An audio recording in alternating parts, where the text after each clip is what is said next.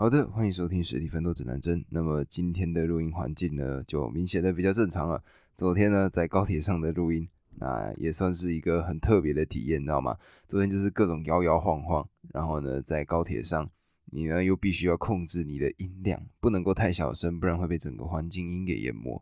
那同时呢，你外面呢又会看到很多很多的人，他们呢就同时在看着你拿着一支麦克风对着电脑自言自语。对，这就是我昨天的处境。但是呢，我觉得昨天这样子录音之后呢，我呢得到的一个更好的一个想法就是，其实我们脑袋里面是有办法形塑出我们要讲的话的。但是呢，一定要有一个环境去让你觉得说，我呢不能够讲错话，我不能够按暂停。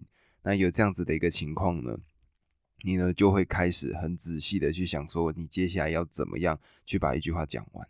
对，所以昨天呢，在高铁上呢，我。录的这个音的感觉呢，就是我基本上没有什么停下来，就一直讲，一直讲，一直讲。那我觉得呢，这个是昨天我在高铁上的一个经验。那么昨天除了在高铁上搭车之外，其实还有发生其他事。就是昨天呢，我呢早上可以说就是在高雄的各个地方观光。那早上呢，我呢就先去吃了肉粽蛋饼跟皮蛋蛋饼。那不得不说，就是南部粽的这个肉粽蛋饼呢，其实挺好吃的，里面包的就是蒸的饭，然后还有呃肥肉，那还有另外呢就是皮蛋，它的皮蛋呢很特别，它上面还有裹 cheese，所以吃起来呢就不会有一种味道。因为我自己对皮蛋的呃喜好程度是没那么大，我自己没那么喜欢皮蛋，我觉得皮蛋有一个味道不太舒服。但是昨天呢吃。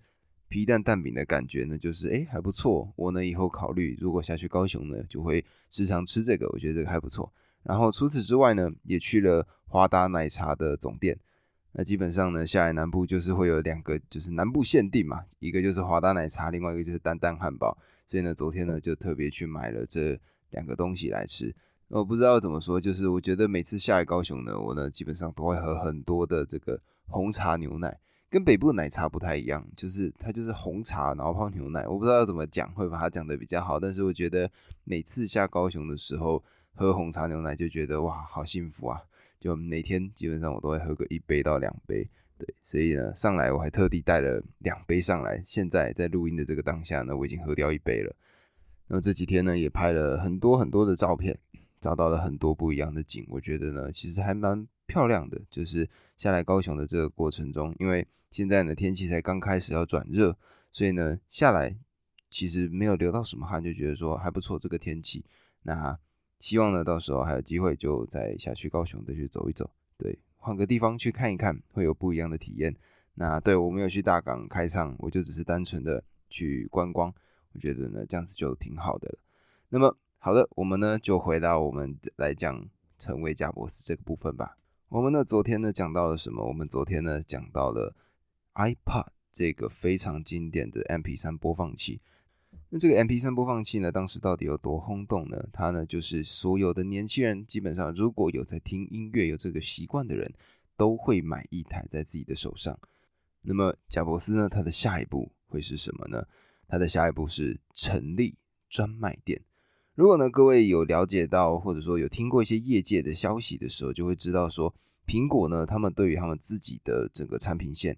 每一个步骤都是非常非常的讲究的，也就是他们基本上不太会有什么委外的这个情况发生，而且呢，他们会尽量的不要让有一家独大的情况出现。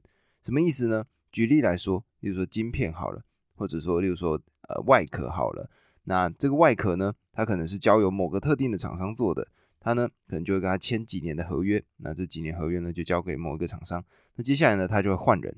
换人换人，因为呢，他觉得说他不想要，就是以后都是由同一个人。如果他控制了这个产品的制作过程的话，那以后他就有办法控制他的出价溢价的这个权利。那所以呢，有些时候你在前几年可能会听到说，有些厂商呢，他们就会说：“哎，我们吃苹果了。”意思就是呢，我们接到苹果的订单了。那因为这种情况呢，他们这些工厂就会。特地的设计苹果的这个产品线，但是呢，过了几年，哎，又不签约了。那这些工厂主呢，其实就比较痛苦一些。但是呢，这个呢，就是苹果公司一直以来的特色，他们呢不会让一家独大。那其实讲到这呢，就会突然觉得说，哇，台积电真的是一个非常厉害的一间公司。它呢跟苹果的这个长期合作关系，我想应该也不用我再赘述了。所以可以知道说，哇，如果你可以把一个专业做到非常非常的专精，然后所有人他的这个专业知识都必须靠你来的话，那完全就是一个翻转的一个局面。所以台积电呢真的是非常特别、非常厉害的。那我们讲回到当时的苹果吧，还记得在前面的时候，Apple 他们创造出了一个自己的作业系统，叫做 OS X，然后呢是用一个试用版本的嘛。那他们当初为什么要做这件事情呢？就是因为原先他们呢跟微软有签五年的合约，那这五年的合约呢，他们就可以使用微软他们的这个作业系统。但是呢，如果今天这个作业系统它的权限在别人手上的话，那他呢想要肆意的涨价，苹果呢只能任由其他人宰割，对吧？那么这边呢稍微撇出去讲一个东西，我觉得这个呢其实就有相关的一个案例发生，就是呢，因为 Google 他们不是有一个自己的作业系统叫做 Android 嘛，安卓的这个系统。那么安卓的这个作业系统呢，毕竟是免费的嘛，所以呢每一个厂商他们呢都必须靠着，比如说像 Samsung，或者说前几年的 HTC。或者呢，像现在，比如说 OPPO 这些呢，他们都可能是用的是 Android 的系统。那么在前几年呢，HTC 他们就曾经出过一个非常恐怖的情况，就是他们的发布会，他们说呢，这台手机叫做 Butterfly。那这个 Butterfly 呢，他们要推出的是一个最新的 Android 的作业系统。结果呢，在发布会当天发生了什么事情？当天呢，发生的事情就是 HTC 呢，他们准备要发布自己的最新手机 Butterfly 了，结果。这个 Android 他们的最新系统还没有更新，所以呢，导致说他们原先标榜的这个最新的作业系统没有办法跟 Butterfly 同时一起上线。那么你想嘛，这个对 HTC 他们的这个发布会会有多大的伤害？这一定就可想而知了。那么苹果呢，他们不想要这样。各位想象一下，贾伯斯他呢，如果要发表任何的新产品，他一定是做好万全准备，然后上去。跟大家讲说这个产品它有什么样不一样的变化，对吧？但如果这个时候呢，他们有一件事情是要靠着别人来做的，那么只要有任何情况发生，对贾伯斯他们来说就是一个非常大的危机。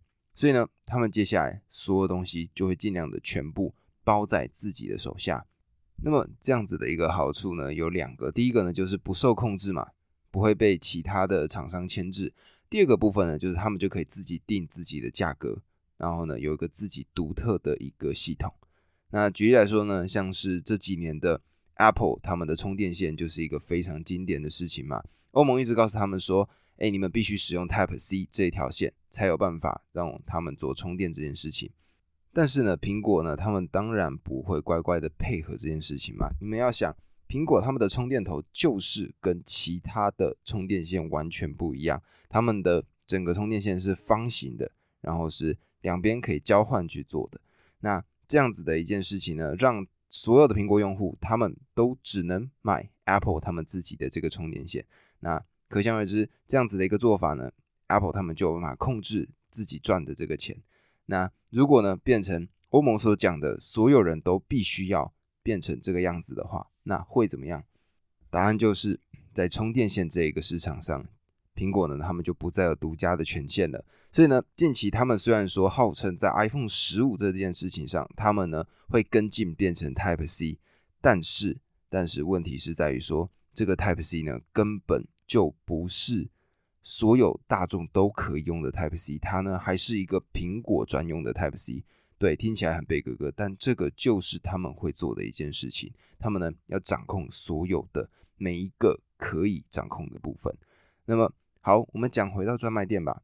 那个时候的时代背景呢，就是诶，他们出了四个不一样的产品线嘛。那么当时的情况呢，就是诶，他们做出了这四种电脑之后呢，交由专卖店。举例来说，像台湾的话，例如说灿坤三 C、全国电子，例如说或者什么 Nova，诶，这些比较经典的大家的这种店，那由他们去帮 Apple 公司做专卖。但是，但是我不知道各位有没有过这种经验，就是这些人呢，他们对于这些电脑。对他们了解他们的规格，了解他们的状态是什么，但是没有办法那么的深入，毕竟他们呢只是负责销售，所以呢，他们是销售员。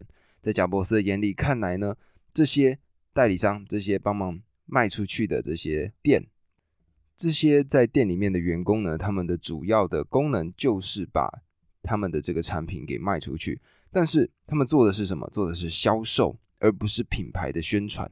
那如果呢，苹果的公司他们做出来的产品只是被销售的话，那他没有办法把它的核心价值给传递出去，因为这些其他的代理商、经销商他们并不会去做到这件事情。所以贾伯斯就想，好吧，那如果是这样，我呢就自己做一个专卖店吧。那么首先呢，他们就开响了第一枪，在一九九八年。的四月二十八号的时候，他们呢就丢出了他们自己的一个网络商店，因为呢当时网络呢开始逐渐成为大众会使用的一个媒介一个管道，那么所以呢他们先开启了网络商店，那么接下来呢它的下一步骤呢就是设计它的实体店，那么我不知道各位有没有去看过 Apple 他们的店。举例来说，在台北一零一，它的里面内部一楼那里就有他们专属的苹果的专卖店。那在附近呢，还有一间更大间的苹果的专门的店。那这两间店呢，我觉得如果各位有兴趣、有时间可以去看一看的话，不妨去走一走。在里面呢，我觉得是非常漂亮的，而且很简洁、很干净，然后很明亮。它呢是四面的落地窗，非常非常的大。然后每一个动线的设计呢，我觉得都做得很好。那而且呢，在地下室的这个空间呢，有专人他们呢在介绍自己的一些新的功能。那每一个人呢在这边都会有不一样的一个体验，我觉得呢可以去看一看。那么贾伯斯呢，他当时在想要怎么设计这个苹果的专卖店的时候呢，他呢是从精品店来做他们的一个。切入的角度，或者说参考的一个对象。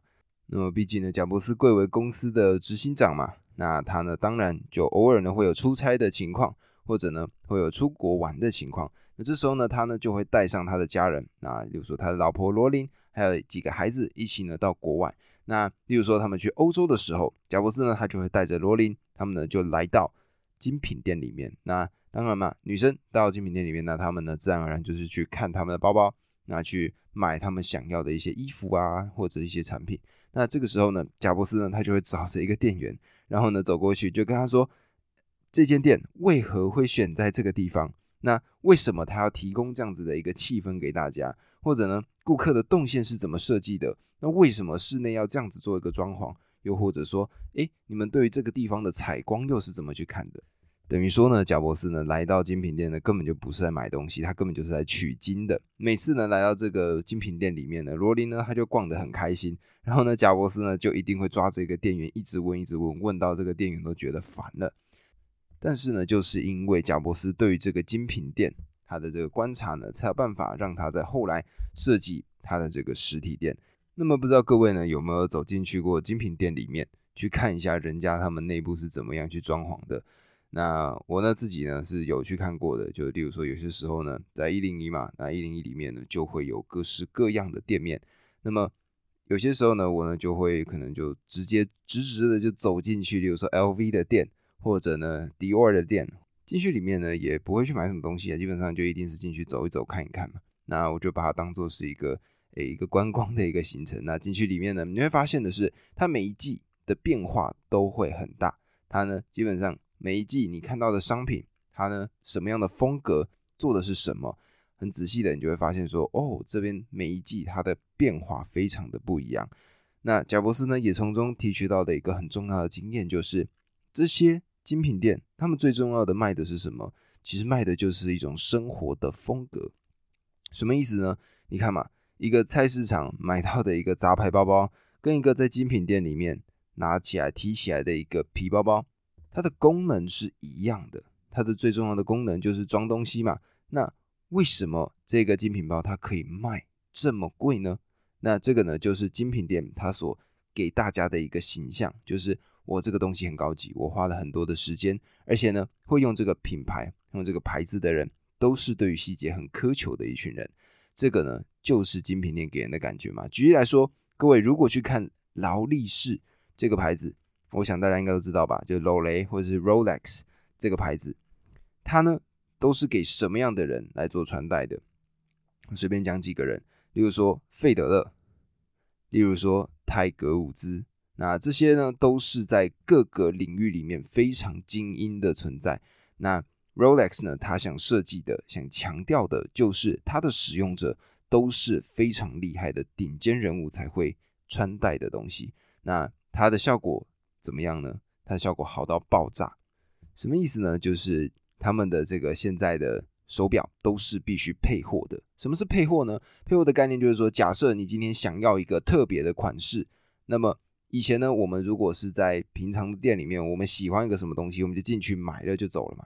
但是呢，如果是配货的情况下，就是你呢，如果要买这个东西，你必须呢前面要收集其他的东西，你要买好其他的配件，然后呢，这时候再去加上你的这个物品。你想要的这个物件，它呢就是一包的东西，有点像是你呢，有点像拼积木的感觉。你的前面要先凑齐这几个，然后呢，你才能得到最终的这一个的这种感觉。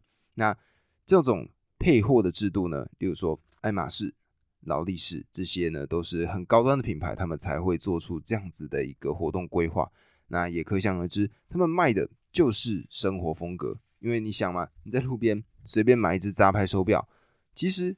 你要的效果是一样的，那为什么会需要买劳力士呢？就是因为它给人的一个感觉，你穿戴上去之后呢，在别人的世界里，哎，你好像就高贵了一些，或者你的自我感觉就会觉得，对，就是比别人更加的优越，对吧？这个呢，就是那种感受。那贾伯斯呢，他呢，就是看完这些精品店之后呢，他就觉得说，OK，就是要去贩卖他们的生活风格。那么也因为这样子呢，贾伯斯呢，他就必须要找到这些新的助手嘛。所以呢，董事会的成员他呢就重新找过了一遍，他呢找来了两个很重要的人，第一个呢叫做 GAP 这个音符品牌，他的执行长，那他呢就请他加入了他们的董事会。另外一个呢是叫 Target 这个公司呢，他们设计出来的一系列产品非常非常的厉害，而他们的一个老板或者说他们的 CEO 名字呢叫强森，他呢也加入了这个董事会。那么在这之中呢，他们呢就重新设计了这一间苹果的专卖店。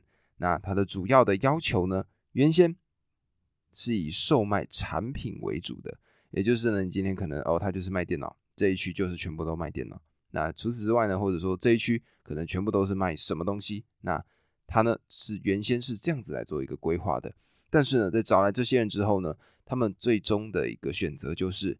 他们要符合他们的前一章所讲到的这个数位生活中枢的一个核心的理念。那么，如果呢，各位有机会去台北的这个苹果的专卖店去走一走，就可以看到这样子的事情，就是它呢可能一区是专门跟音乐相关的，所以在音乐相关的，你还是可以看得到他们的手机，那可能可以听到他们的耳机，那他们的音响这些东西，这些呢他们是包好的。那例如说呢，诶，有健身的这个区域。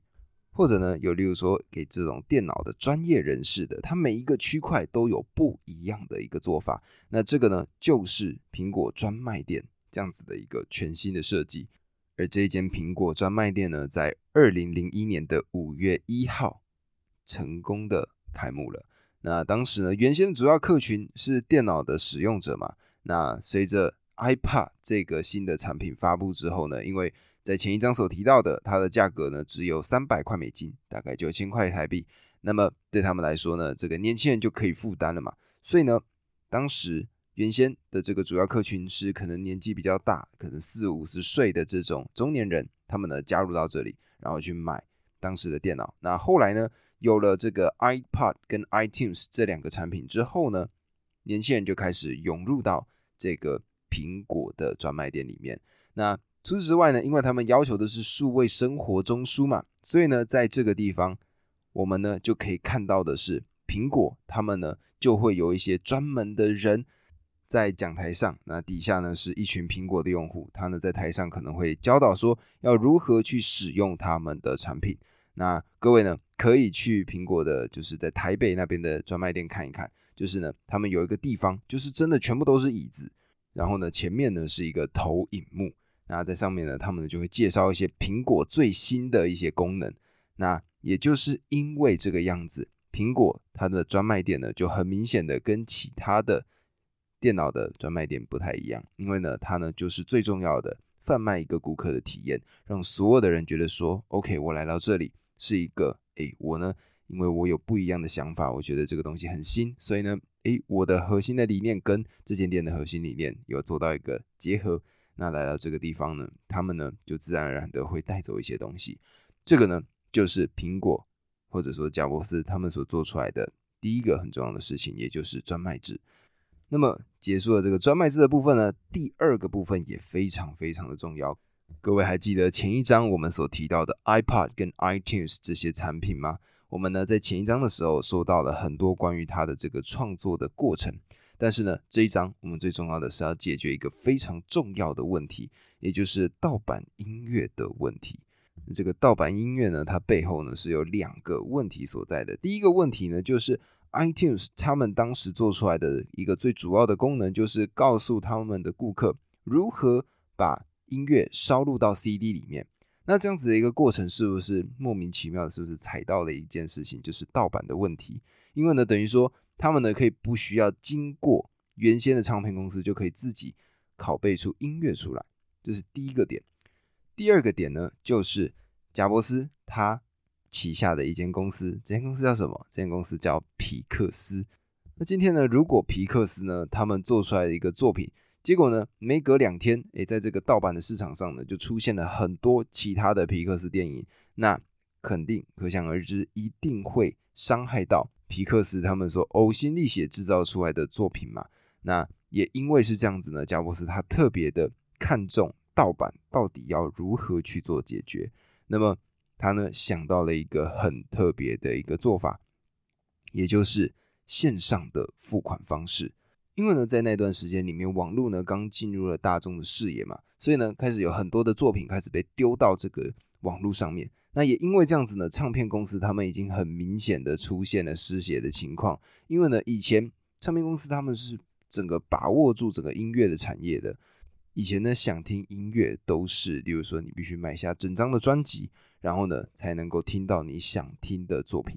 但是呢，有网络之后呢，开始大家的听的习惯就改变了嘛。我们呢就不再听专辑了。现在其实很少会有人真真正正的去听一张专辑。有的时候呢，可能有一首歌非常的红，那这首歌呢，大家呢就会一直听，一直听，一直听。所以呢，接下来就会出现的就是，诶，大家呢可能就只会想买单曲，而不是整张专辑。那么贾伯斯呢，他就是看到了这一点，他觉得呢，就必须把这个单曲的这个概念给提取出来，所以呢，他呢就想说，OK，那我们就来进行所谓的线上付款。那到底要应该怎么去收费呢？如果各位有买过一张专辑的话，一张专辑大概是我记得三百到四百块，那可能还有更多的价格。那一张专辑基本上大概会有十首歌、十五首歌左右。所以呢，贾布斯他就想说，好，那如果是这样子，那大概这个定价呢，一张。在零点九九美金换成台币呢，大概是三十块这个价钱。那这个价格呢，应该是可以的吧？那么这个时候呢，他们这个团队呢，最终呢就做了 iTunes 的一个最大的更动，也就是呢，他们在里面内建了店面。那这个店面呢内建之后呢，你就有办法在里面购买这个单曲的音乐。那这么做最重要的原因有两个，第一个呢是他们就可以。苹果公司，他们就可以完完整整的掌控这个科技，他们就可以知道说，OK，背后呢有什么样的使用者习惯。那这是第一个点。第二个点呢，就是加深苹果的印象，也就是这些使用者，他们呢在使用 iTunes 的这个过程中呢，自然而然的一定会跟苹果做到连接，那么它呢就可以加深顾客对于苹果的这个印象。那么，嘿，东西都做好了，接下来呢要做的是什么？就是说服这些。大型的唱片行，因为所有的这个智慧财产权都还是在这些唱片行的手上，所以呢，苹果他们必须要跟这些唱片行做合作，才有办法把他们这个 iTunes Store 给完完整整的推销给那些真正爱听音乐的用户们。但是我们转个念，回头去想一下，这个唱片行，这些唱片行四大巨头，他们是怎么想的？他们当然会害怕。失去他们原先的这块大饼嘛？毕竟原先整个音乐产业都是由这几间大的唱片公司去掌控的。但是突然网络的这个出现之后呢，他们就没有办法再像以前一样全权掌控整个音乐产业。所以呢，也因为这样子，他们害怕说以后呢就没有办法再去定价一张专辑要卖多少钱了。他们害怕自己失去定价权。那么贾伯斯呢，他呢怎么做？他呢用了软跟硬的两个做法。第一个做法，软的做法，他怎么做呢？他呢就跟各个唱片公司的高层，他们呢就是合作，说要怎么样去定定一个完整的措施。让这个音乐的智慧财产权可以得到一个完整的保护，那这是第一个部分。那这个软的部分呢，自然而然的就是跟这些高层打好这些关系嘛。那硬的部分他做了什么？他呢就很明确的放了这个消息给所有的这些唱片巨头，他就跟他们这样说：他说，你们基本上网络的这个浪潮一定会来，所以呢，你们呢不如跳上这艘船，那一起赚钱。不然呢，你们呢，自然而然的，久而久之就会没有办法再赚钱了。意思就是告诉他们说，网络的时代来临了。那你们呢，如果不把自己的位置踩死踩好的话，那么以后呢，网络真真正正取代你们的时候，哎，一杯羹都分不到。他呢，更是搬出了前一章我们所提到的 Napster 一个盗版的音乐网页，那里面呢就可以放出各式各样的作品。那贾博士呢，他就说，你们没错。看到了 Napster，而且把 Napster 给打倒了。但是你们这些唱片公司啊，你们不可能可以确保以后就不会再出现像 Napster 这样子的一个公司。你们不如这样子吧，跟我们合作，我们的 Apple 公司呢，诶，有这样子的资源，有这样子的能力，可以保护好你们的这些权限，你们的这些资格。那就是这样子一软一硬的一个方式之下呢，最终四大唱片行最终决定跟。贾伯斯，也就是苹果，达成这个合作的关系。所以呢，iTunes 在二零零三年的四月二十三号正式上架。这时候呢，他们上架了二十万首歌。那这样子的一个成绩呢，后来怎么样了？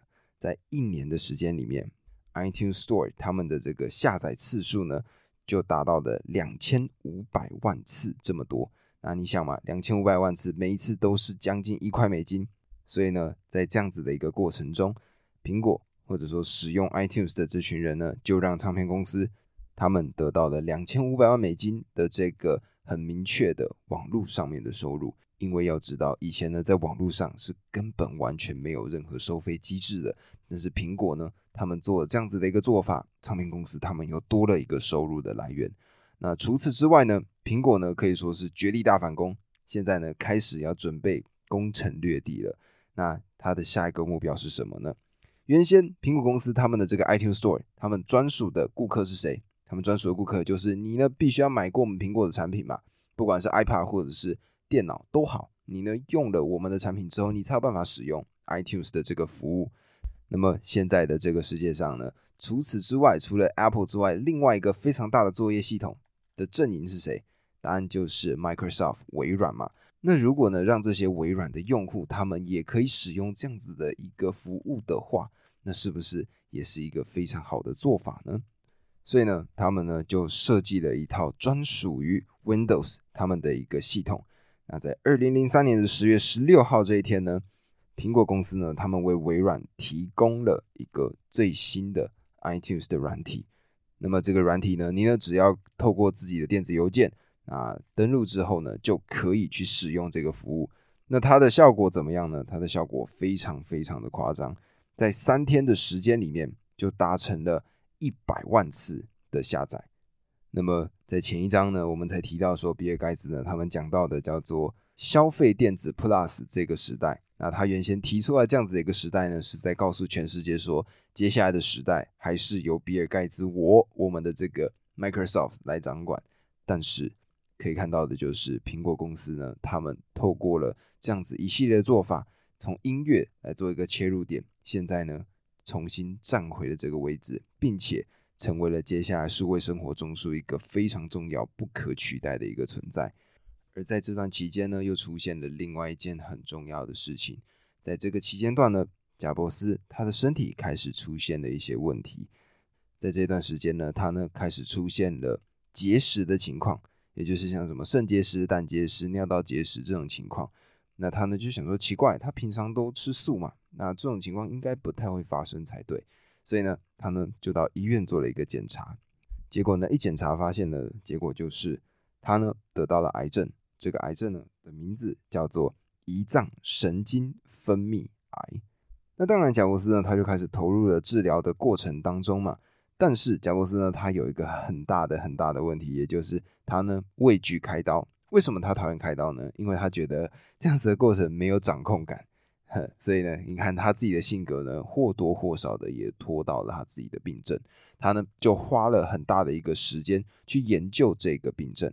那当然，除了前面的这个无掌控感之外呢，还有另外一个部分，就是他的案例非常少。因为，例如说，举例来说，肺癌或者说大肠癌这种大家比较常见到的这种癌症，因为患到这个癌症的人多嘛，所以呢，自然而然的要怎么解决就会比较轻松，比较好找。他们每一个方法都可以去解决这个问题。但是呢，贾布斯他患上的这个胰脏神经分泌癌呢不太一样，他呢一整年只会出现一千个病例。所以相对应的，贾伯斯呢，他就有点无所适从，他其实也不太知道要怎么做。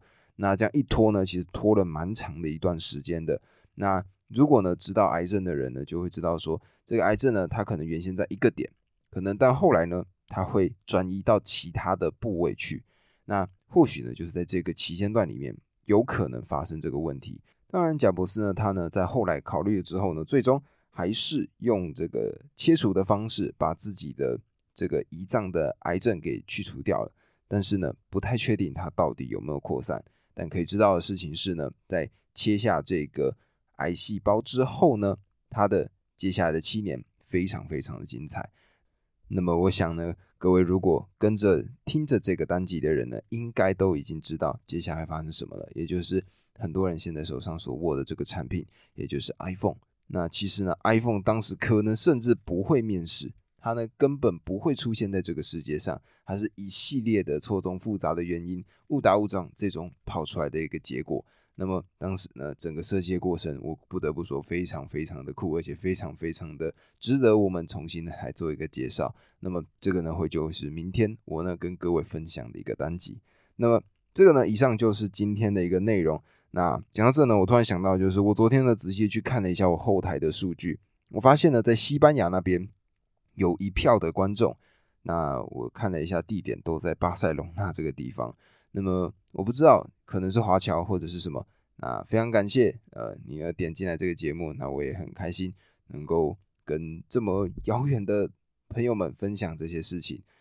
也是因为做了 podcast 之后呢，才发现说，哎，网络真的是一个很恐怖也很有意思的东西。因为如果没有网络的话，在西班牙。或者在美国的你各位应该就听不到现在这个单集了。那么我自己是觉得非常开心，那能够让更多的人一起进入学习的一个环境里面，那这个呢就是我觉得很开心的一件事情。那么以上呢这个就是今天的单集。如果喜欢这个单集的朋友呢，记得帮我按下关注，然后呢帮我分享给你身边的朋友。